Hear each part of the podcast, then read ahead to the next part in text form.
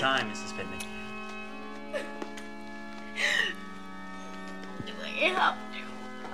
Well, yeah, we need the room again at four. Come on. Is Harvey here? Yeah, yeah. He's in repose. Oh. He looks great. Okay, let's move along. That's Hello, and welcome to the Amazon Women on the Moon segment by segment podcast. Uh, I am the host of this particular episode. My name is Joel Bakker, uh, and my guest is the co host of the Judging Book Covers podcast, Ollie Brady. Ollie, thank you for joining me again. No, Joel, I, I don't want you to thank me. I'm, I'm angry at you. Okay, are you going to roast me? I'm not going to roast you, Joel. I'm just going to tell the listeners what happened. Uh, I don't know if you guys, because it's been a few weeks for you, but it's, it's been mere moments for myself and Joel. And in the last episode, Joel said that there were several movies from his childhood that he'd gone back and he didn't enjoy. And I asked him to tell me in between. And listeners, if you'd have heard some of the movies, like I get it, I get it. He doesn't like Empire Strikes Back. That's fine. He doesn't like Terminator 2. That's okay. I get it. I get it. It doesn't hold up, Joel, he said. But when he went for Gandhi, I was. Oh my god, my mentions, my mentions, I'm going to get ratioed. Oh, my Twitter following, my Twitter following of 10 whole people is going to, to abandon me. They're going to be so mad. Nobody comes for Gandhi. You just don't do it, Joel. There's an old Mark Maron bit about signs of bitterness, and one of them is dismissing landmark achievements. And he says something like, "Hey, you know, The Godfather, it was okay." That is that is a genuine sign of bitterness. Yeah, that so that I feel like yeah, that that's if you're if you're at the point where you're you're like it and I 100% cards on the table. I've never seen Gandhi. it might be it might be great, it might be terrible. I have no idea, but it, it is definitely one of those uh one of those sacred cows. Yeah, uh, cards on the table. Also, never seen Gandhi. Maybe that should Darren. Maybe that should be our next podcast, Gandhi Cast.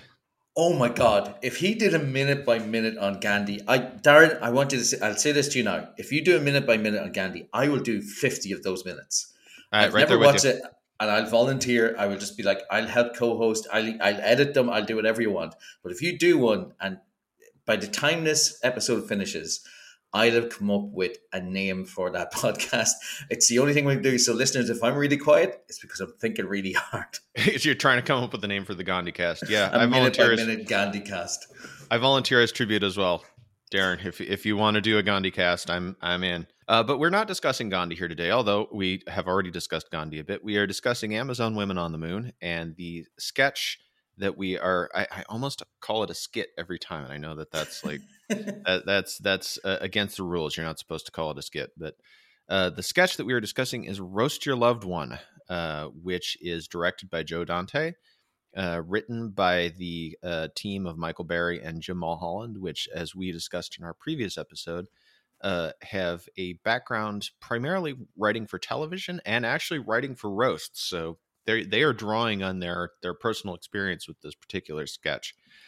And this sketch features uh, once again the talents of Archie Hahn as Harvey Pitnick, although he's motionless for the entirety of the sketch. His his talent of remaining incredibly still. Incredibly still, yeah. Um, Belinda Balaski as uh, the bereaved Bernice Pitnick, uh, who is very funny in this bit, and also a a murderer's row of Borscht Belt era and early television era comedians. We've got Rip Taylor, we've got Slappy White, we have Steve Allen, Charlie Callas, Henny Youngman, Jackie Vernon, uh, a who's who of comedians who were probably better known in the 1950s. But I'm not gonna lie, I was I was very impressed as each when the the sketch this sketch began and Steve Allen was introduced. My initial thought was, oh, they're gonna have someone doing Steve Allen.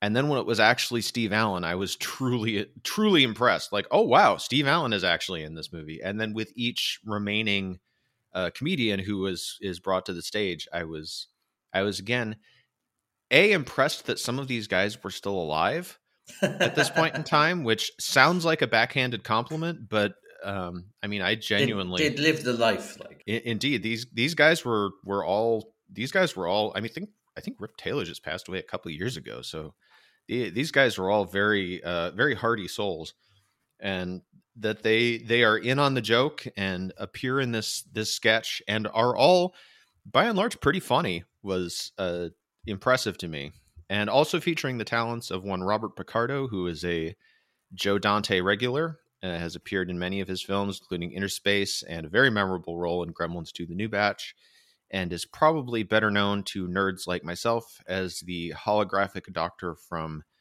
oh gosh, which Star Trek was it? Star Trek Voyager, I think. It's, Voyager. Um, Yes. I, I, for a second there, I thought you weren't going to say this. You were going to be like, oh, you know, he's from Dante Person. It's like, you better say the holographic doctor. You better say the holographic doctor. I, I and anyone of, of of our age, as we as we realized in the previous episode, uh, Ollie and I are about the same age. Um, anyone of our era who was something of a nerd has is aware of of him, at least in part, if not primarily, through through that role. And I honestly didn't realize for many years that it was the same guy who is the security guard in Gremlins 2, the new batch, who is uh, seduced by the lady gremlin. Which no, uh, it's it's one of those funny things that happens when his name pops up in the credits, the post credits, or the pre credits, even in some movies, and as soon as you see Robert Picardo, it's like, all right, it's, a, it's the Doctor, the holographic Doctor, and you're expecting it to be the holographic Doctor, and then you realize that no, well, it's 15 years ago. He probably had a head of hair. right. He probably didn't look the age he did when Voyager came out. So what was Voyager? 97? So That sounds right. Yeah. yeah, so it, like it stands to reason it's not going to look. He's not going to look exactly the same. But I think he's barely recognizable in this role. It, it took me a few minutes. It took me a few, minute, few minutes to figure out that it was him. I'm not going to lie. And, and he's a good character actor too. So he he just like steps into this persona in this sketch as I, I guess I should probably say what the sketch is about. So the the premise of this is that uh, it is following on the previous uh, Harvey Pitnick sketch in which Pitnick was so thoroughly roasted by the critics on Critics Corner uh, that he suffers a heart attack in front of his television and dies. Uh, this is a comedy, folks. Um, and then in this this sketch, uh, we are taken to his uh, to his wake, uh, which immediately turns into a celebrity roast, in which several, as as previously mentioned, uh, comic luminaries of the 1950s and 1950s. Did I say 50s twice? I meant to say 50s and 60s. Take the stage and uh, proceed to uh, rip this poor dead guy to shreds in front of his wife and and children, uh, who, as the as the bit goes along, seem to find it more and more humorous. And then uh, the the grieving widow widow takes the stage at the end of the sketch and proceeds to completely slay the audience with her own uh, roast of the the assembled talent and her dead husband. And the final sight gag is the you see that the funeral has actually been held over for an additional week, presumably due to the the, the popularity of watching these guys com- completely elbow drop this guy. Okay, family up front. Um, yeah. At, so at the end of the last episode, we, we finished up by saying that the last episode, the, the Critics Corner, is really just a setup. So it's six and a half minutes with very few jokes setting up this. And this starts with jokes like right out the bat. right out of the barrel. Yeah, Everything's taken care of. Everything. yeah. This this is definitely uh, a one-two. th- This is rapid fire compared to the previous, the slow burn of the previous sketch. Ladies and gentlemen, this is a wake. So let's have fun with it, huh?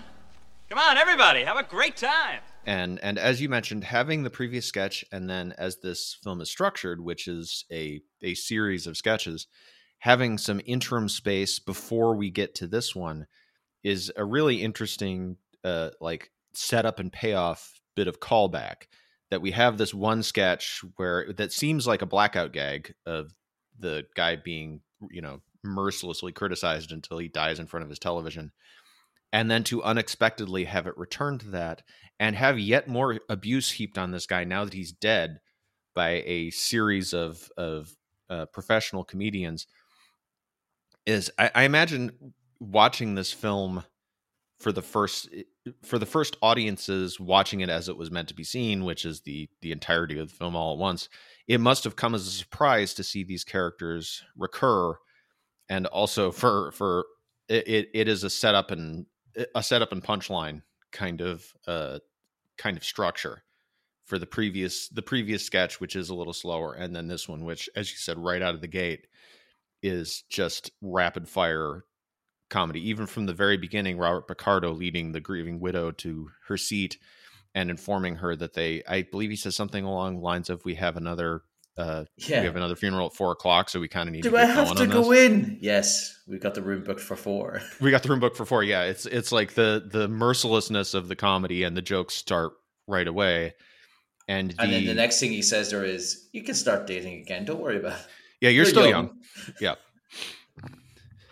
And the the transition that he makes from, you know, uh, attempting to con, you know console sort of this this grieving widow to like unctuous grinning MC introducing the the different comedians to the stage is a, a great bit of actorly sleight of hand where he goes straight from uh, so this is like so let's have some fun with it huh just immediately shifting into showbiz mode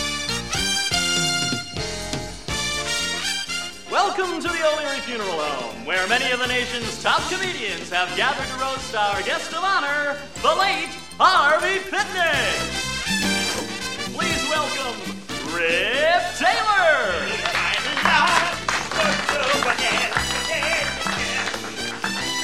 Slappy White, Jackie Vernon. Henny Youngman, Charlie Callas, and our roast master, Mr. Steve Allen.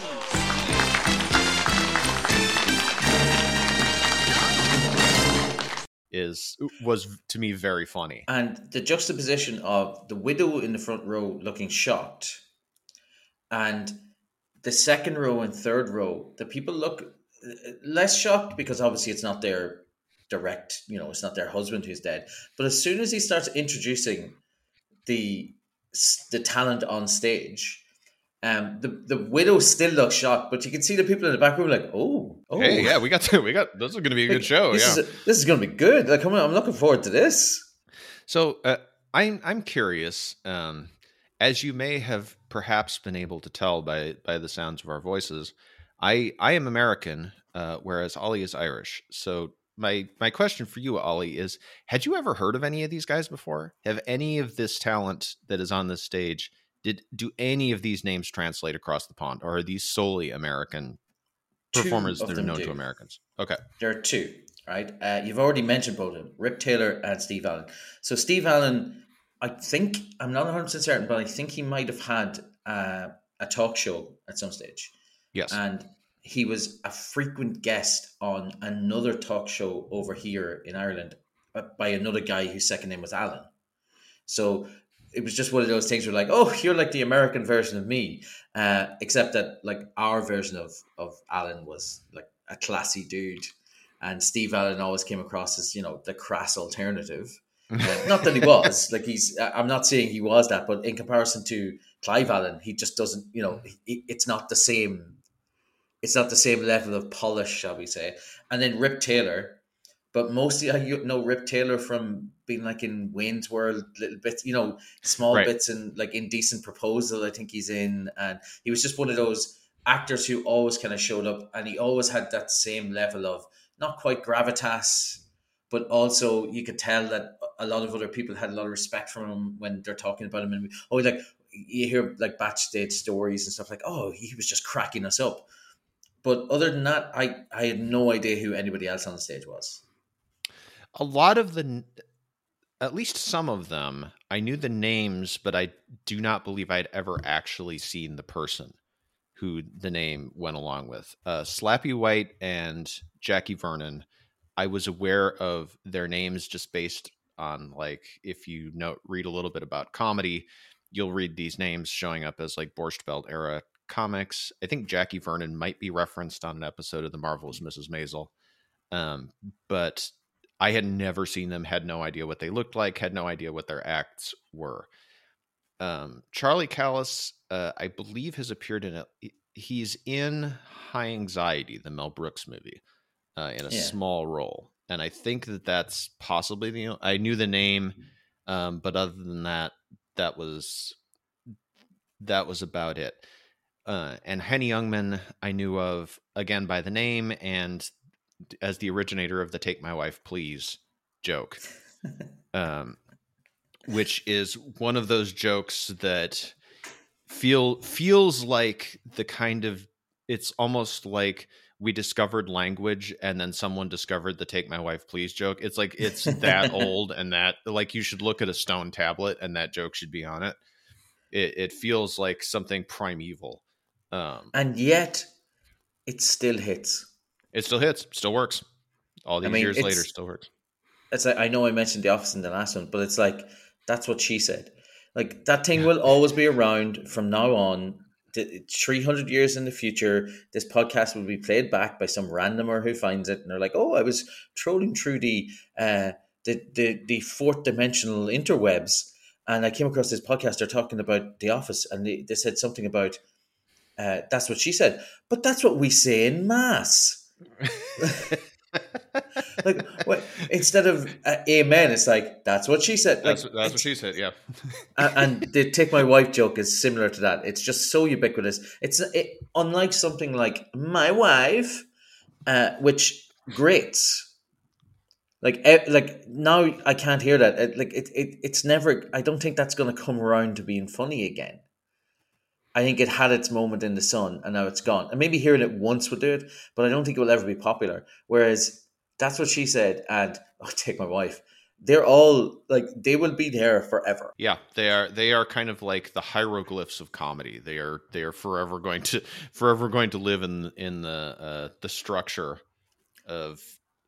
Uh, uh, of another one from from the 1980s that I think is going to be evergreen and will always get a little chuckle every time. Like not as big a, a laugh as it did at the time, but um, I'll have what she's having. I'll have what she's having. Yeah, Yeah, And It everyone knows will what you always mean, bring yeah. it up.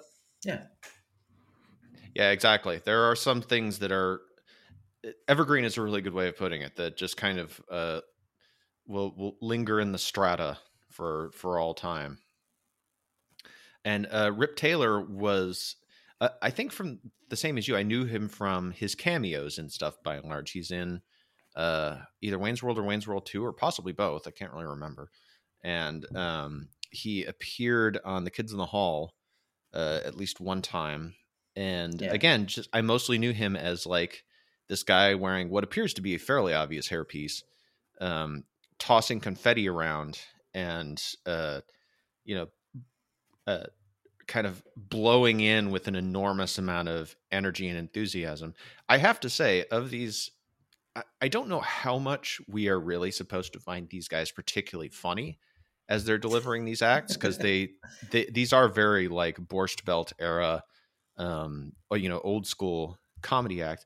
I will say, Rip Taylor actually did make me laugh in in this segment. Of the various comedians who got up and performed, I I was more amused by his routine than any of the others. And here he is, our man of the hour, Mr. Harvey Pitnick.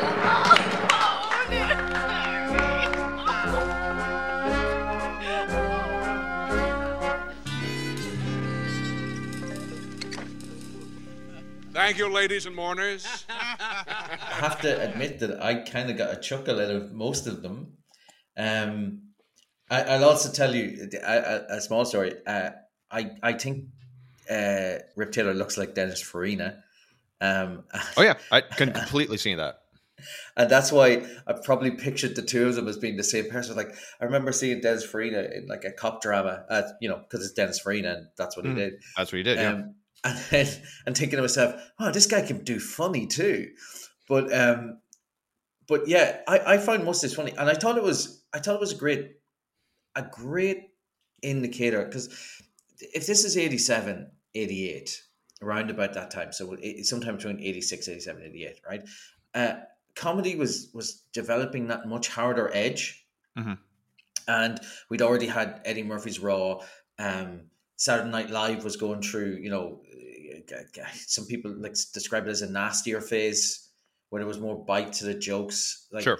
Bill Bill Hicks and the likes of that were were becoming more and more popular, and then to see these old guys get up and make like incredibly obvious jokes, like there's six or seven between the five of them we see on on stage, there's six or seven of them make erection jokes. yeah, yeah. And- the, the building and blocks of comedy. Exactly, and it still made me every single time. I was like, yeah, they're still hammering this home. Unlike unlike Harvey, who couldn't. But um, yeah, yeah. There there are some things, and per, it is perhaps partially because, and, and I don't know if you, one can make gender assumptions in regard to comedy.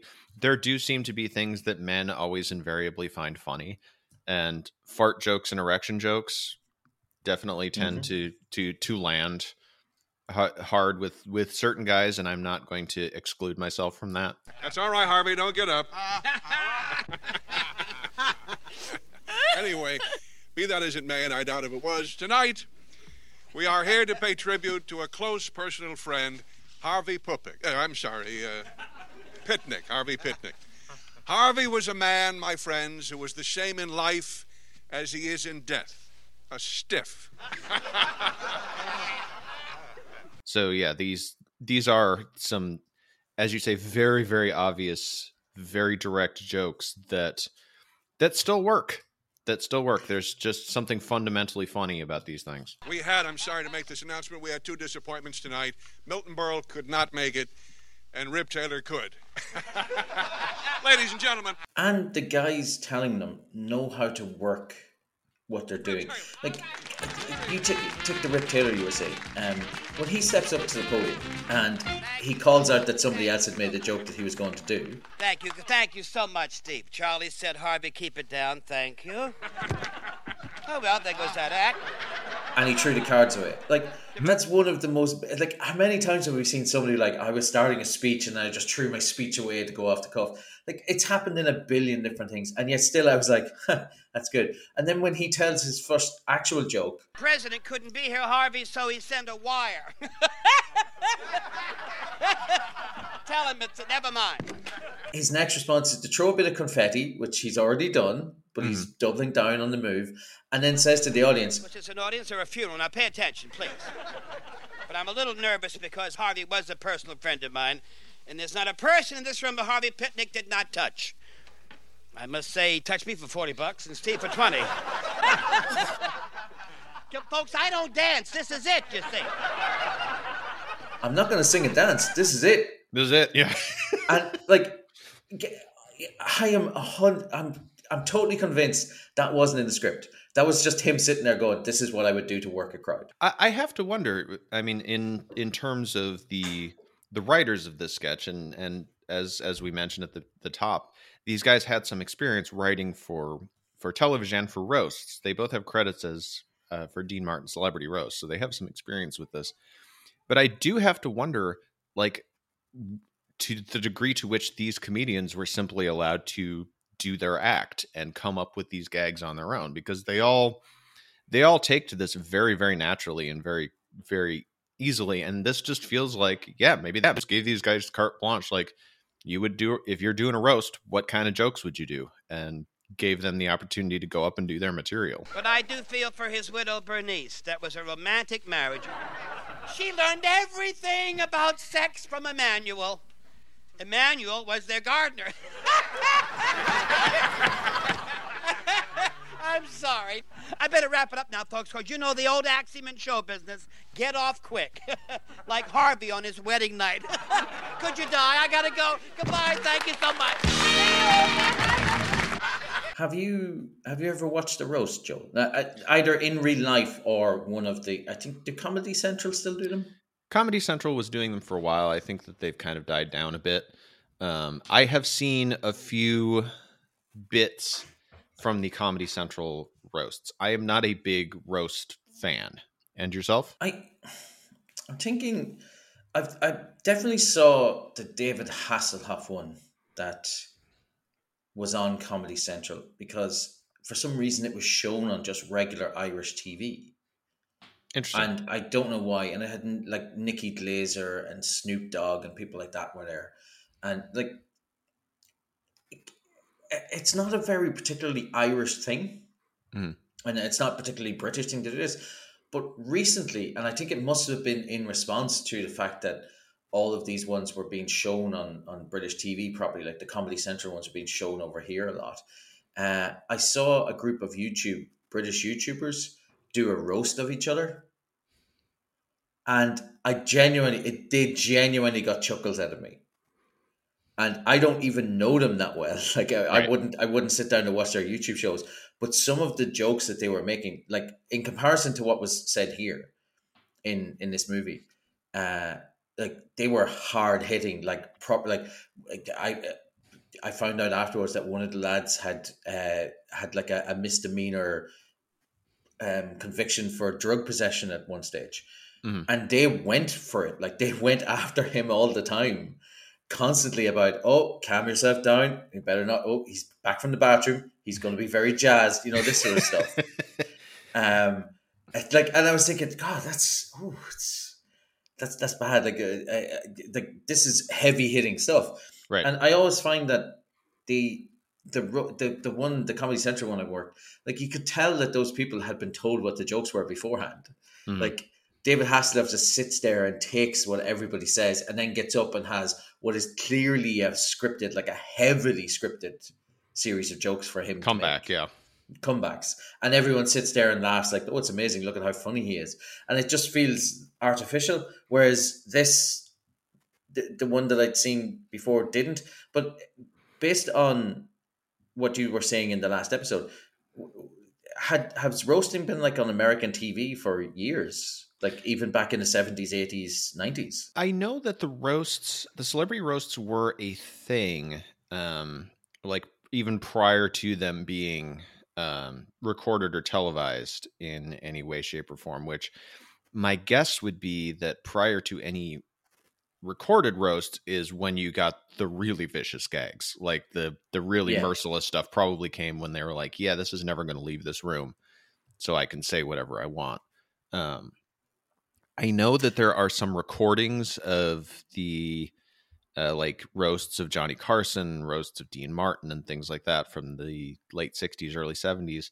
I don't know if those were televised or not. I I would need to to research that. I I know that there Yeah. are some recordings of them, but I don't know to what degree they were they were made of. because i know you said public. the writers of the movie had written for roasts so i kind of assumed that it'd been a, a televised thing for years It, it likely was. I'm not sure what the the format was for that. I know that if you search on YouTube, you can find like there are some pretty good clips of uh, like Jonathan Winters roasting Johnny Carson and, and things like that.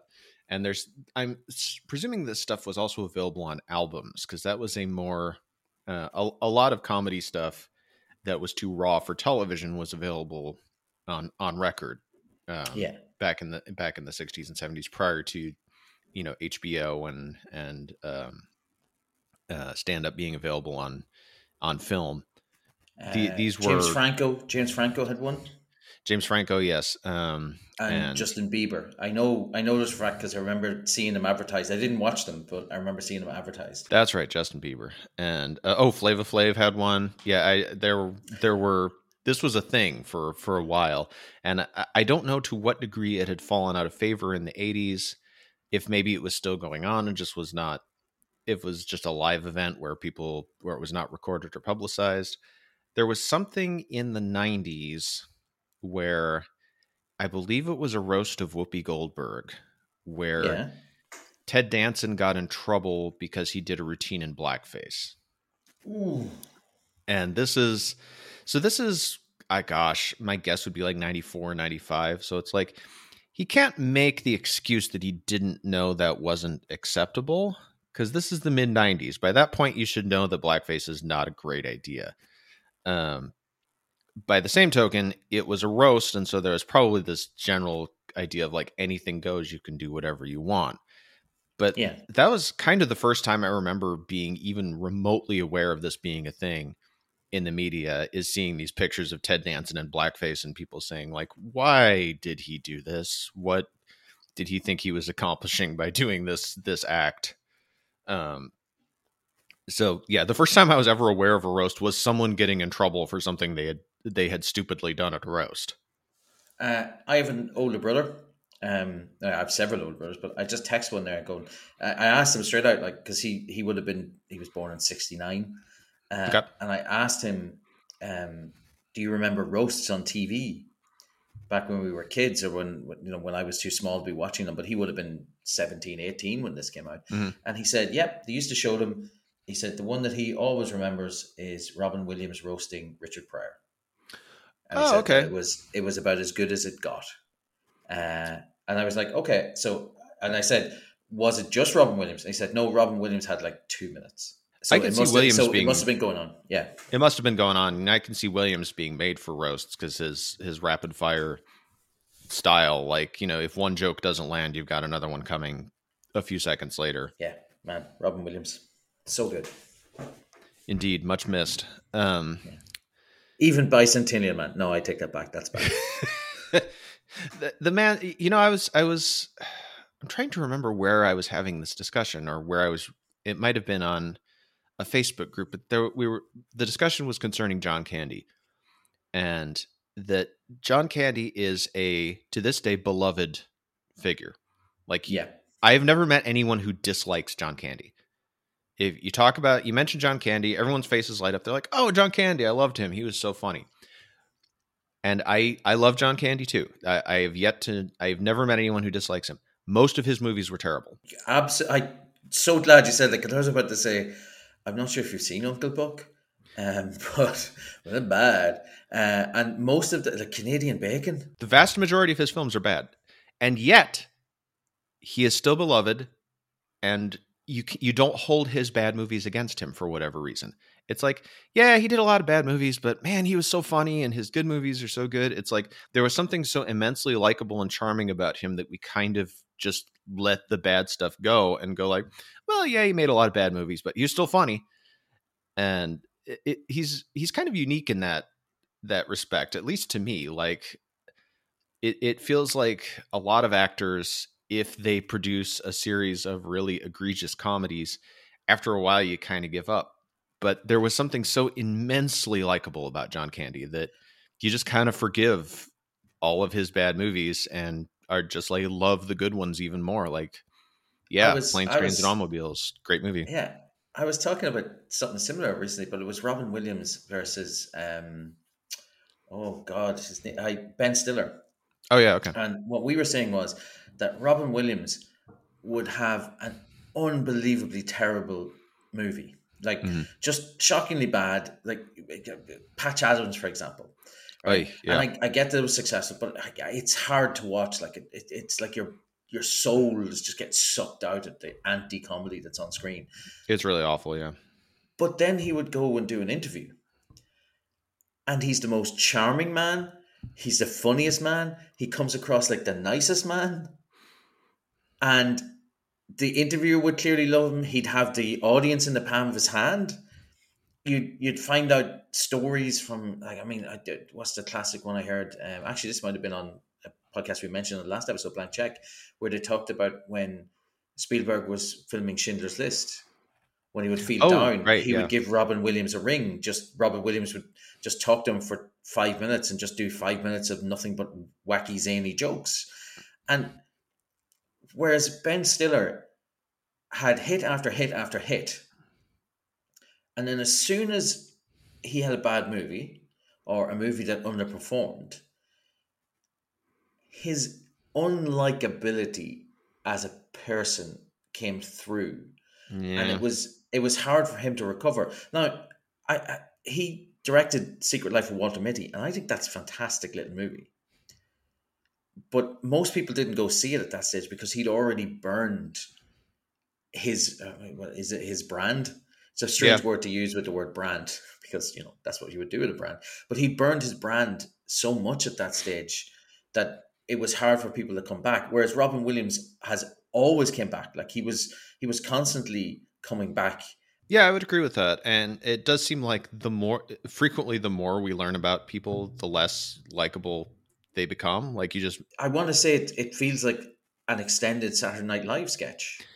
it does, and I I think this film as a whole has a very SNL like quality to it. And and I- I was on the the like pilot episode zero of this podcast, and there was some discussion there of the phenomena of sketch films, of of movies that are just a series of disconnected or loosely connected bits, and there are very few of them.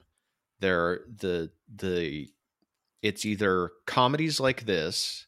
So you've got this one, you've got Kentucky Fried Movie, um, and uh, there was one a few years ago that none of us could remember the title of on the pilot episode, and I still can't remember the title of. That that was a couple of year, few years ago from here, from from us, or back in the eighties, nineties. Uh, from from here, it was a, and of course, the pandemic has completely screwed with my sense of time, so it could have been ten years ago now. But it was this kind of star. I think it was called like movie forty three or movie forty two or something. I was like just that. about to say, uh, is it movie forty three? yes, and- which Absolutely terrible movie. yes has this incredibly toxic reputation as being a a unwatchable mess and yet features an astonishing level of, of star power speaking of hugh jackman who who i believe appears in it in at least one sketch He does. uh, unfortunately perhaps for him um, he got a paycheck. He got a paycheck, friends. but this is a very niche genre that kind of rarely works like um the the the in some ways better model of these kind of films is you mentioned in the previous episode you mentioned the Zucker Abrahams team who were yeah. Were were partially uh, were I believe the writers for Kentucky Fried Movie, but then went on to take the idea it's like a sketch comedy level of jokes per minute but applying it to kind of a loose plot as in airplane or naked gun where it's like so instead of just one sketch after another you have an extended storyline but it really is just kind of a clothes hanger to hang the jokes and anything can be you know any kind of logic can be suspended at any moment for for a They- gag hundred percent. Like if you take uh, something, like- we'll take we'll, we'll take airplane out because it's it's too beloved to even discuss, right? But if you take something like Top Secret, Mhm. that feels like Zucker, Abraham Zucker, or that might even just been a Zucker and Zucker. Uh, they sat around and had twenty different sketches about spies. Mhm. This movie level of jokes and high quick turnover of uh, concepts. So you're not you're not even thinking about it for two minutes because you've moved on to the next joke. exactly But but sketched or stitched together, so you got a narrative. Whereas this feels like um, this feels like, and I'm I'm going to show my prejudices here when I say this. Uh, I don't like the movie UHF. And okay sure the weird al movie the Weird Al movie, and tons of people love it, and tons of people love Weird Al, and I don't find him funny. And I know comedy is subjective, and it just doesn't work for me.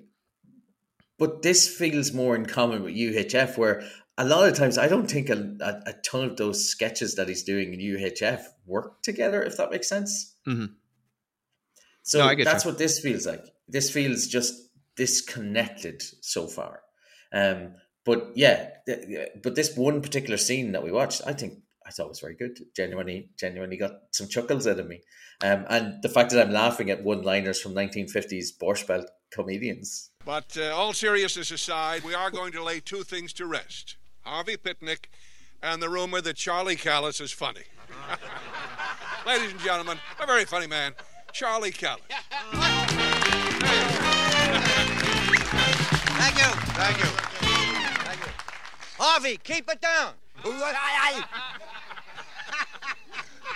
Today, ladies and gentlemen, we're here to pay homage to the late Harvey Potemkin. Bestaven. Or Schwol, whatever. Who cares? Does it matter now? Oh, and if Harvey were alive today, he'd be a very sick man.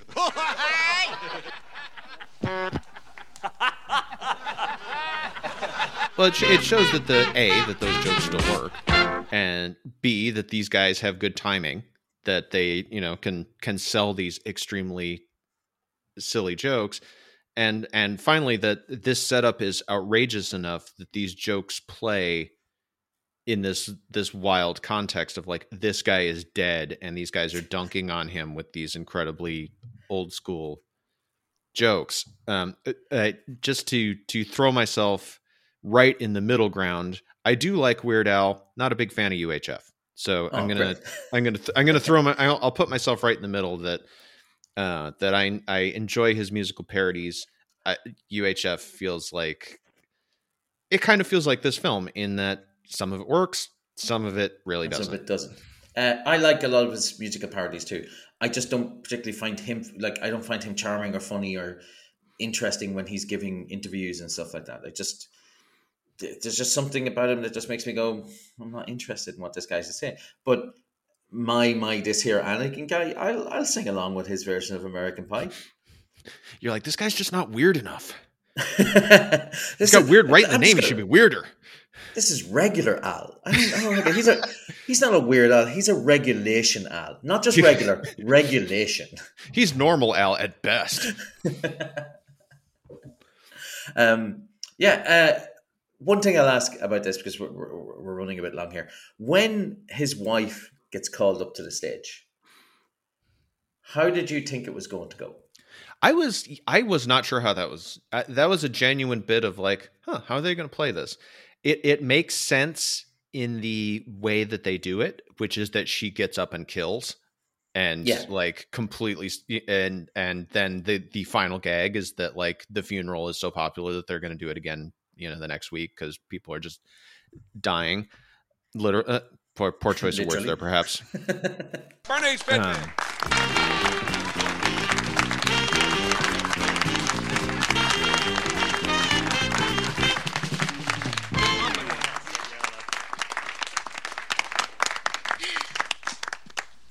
Thank you, Merv. I mean, Steve.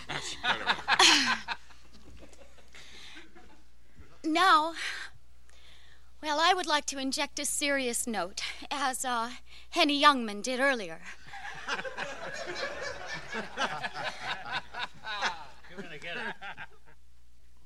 I want to say to Harvey, my late husband, as I look down at you, lying there motionless, I can only think of one thing our wedding night.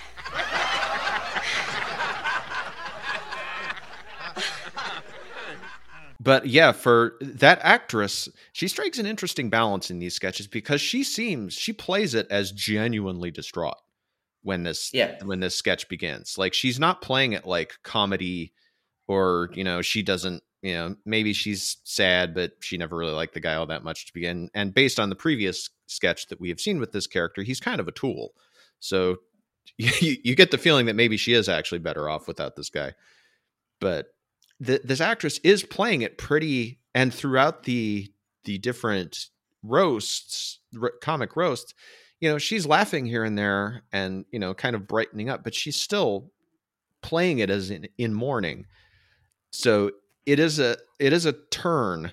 It is a funny turn when she gets up and like slowly seems to almost come to this realization of like, yeah, this guy wasn't really all that great, was he? And then just kind of mercilessly dunk on him and for the other comics on stage for for the finale. And I love so I, I was worried I because maybe this is just a 2021 sensibility. I was genuinely nervous as to which way they were going to go. I thought it was either A, she was going to get up and kill, Mm. or B, she was going to go up and hit it hard on her breaking down and crying. Right. And I think in 2021, a similar sketch might have had that ending with everybody else acting like, oh, you're a party pooper while this woman is crying on stage. But the yeah, fact that I she could got see up, it going that way too. yeah.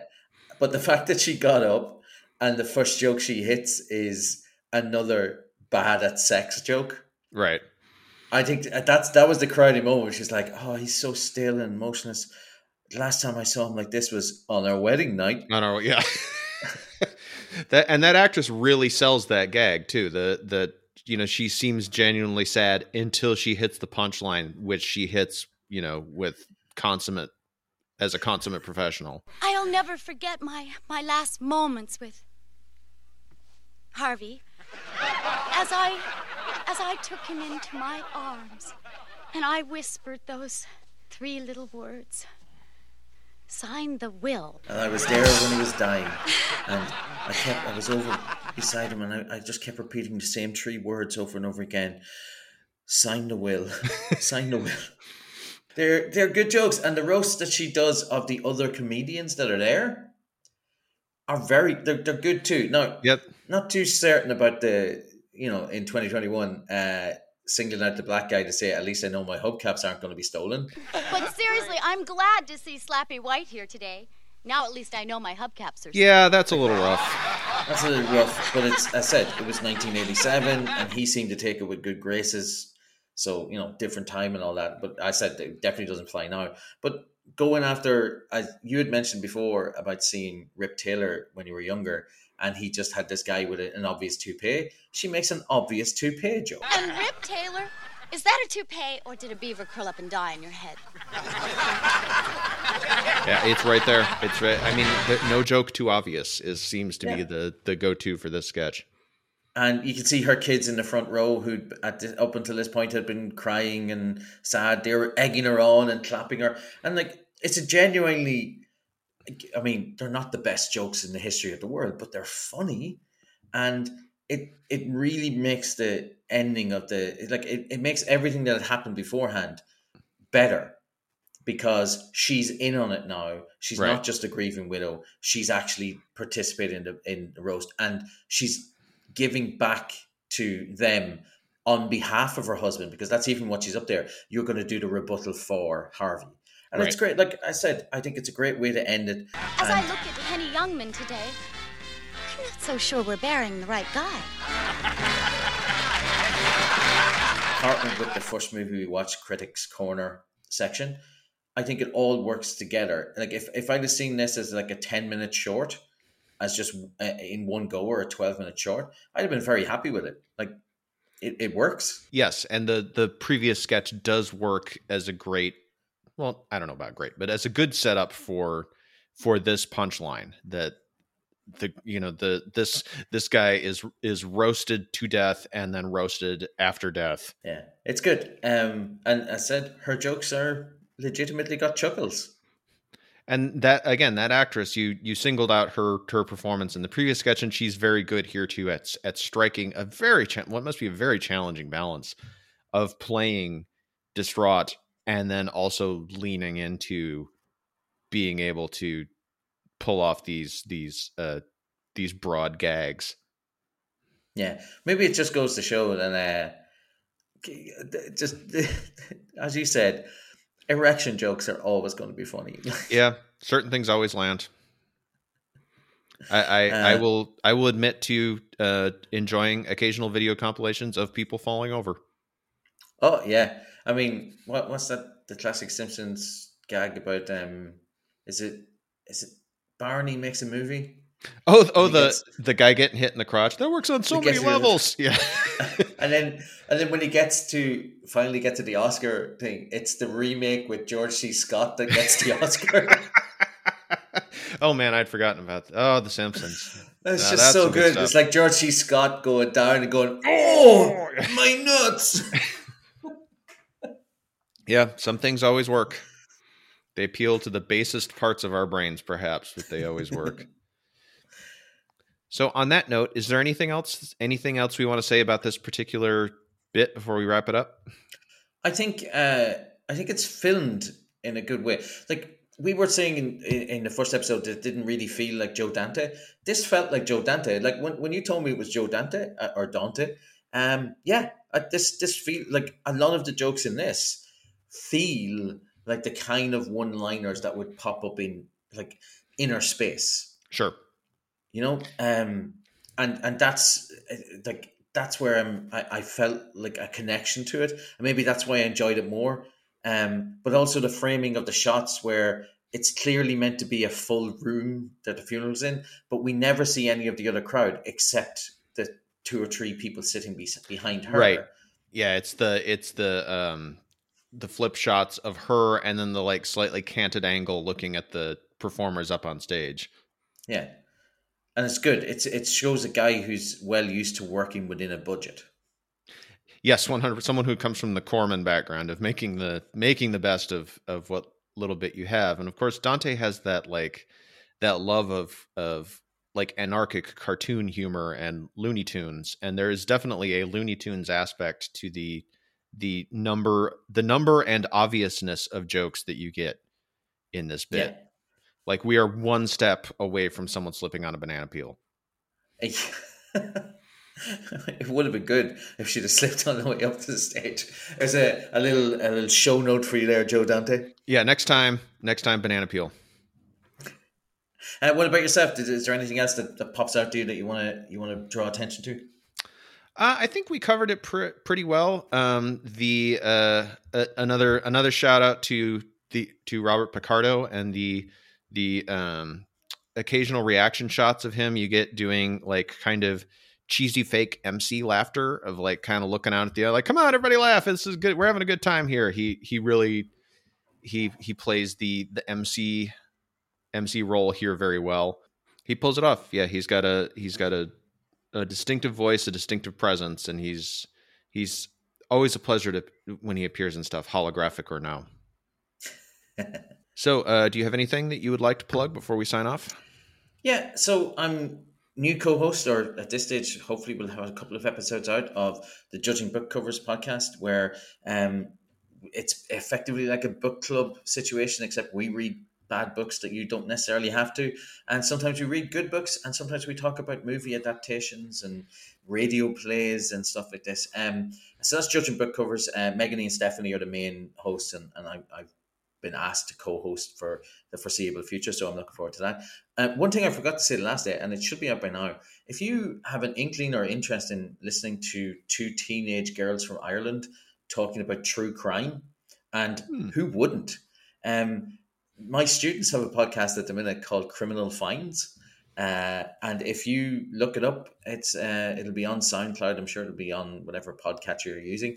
Uh, and the two girls are great. They're very intelligent, very hardworking young women, and it's just such like I, I produce it and I'm there when they record it. It's just a weird thing to hear 16 year olds just talking so casually about you know Ed Gein and like it, it it's like it, they're completely unfazed with like they, they're not horrified by anything that's happened. Well, I'm looking forward to checking out both of those. Uh, and if for some bizarre reason you want to hear any more of my voice, you can hear me on the uh, Track by Track podcast. Uh, I recorded a series of episodes on the album Trout Mask Replica by Captain Beefheart, uh, produced by Darren Husted, who is also producing this podcast. Uh, and I forgot to mention this last time, but I also do some work with an organization called Creators Assemble uh, that promotes the use of comics and role playing games and pop culture in education.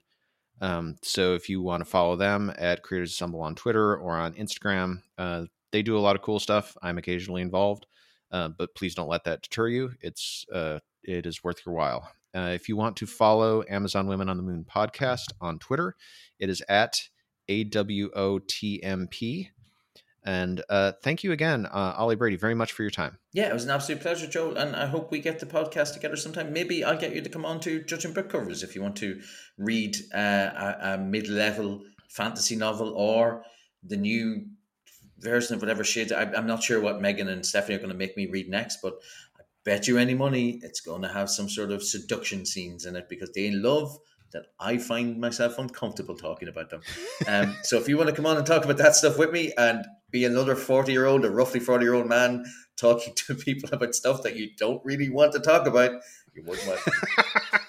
well, it's hard to turn it down when you put it like that. But uh, it would be an absolute pleasure. Brilliant. All right. Bye, everybody. Bye, everybody. Thank you for listening. Harvey, keep it down.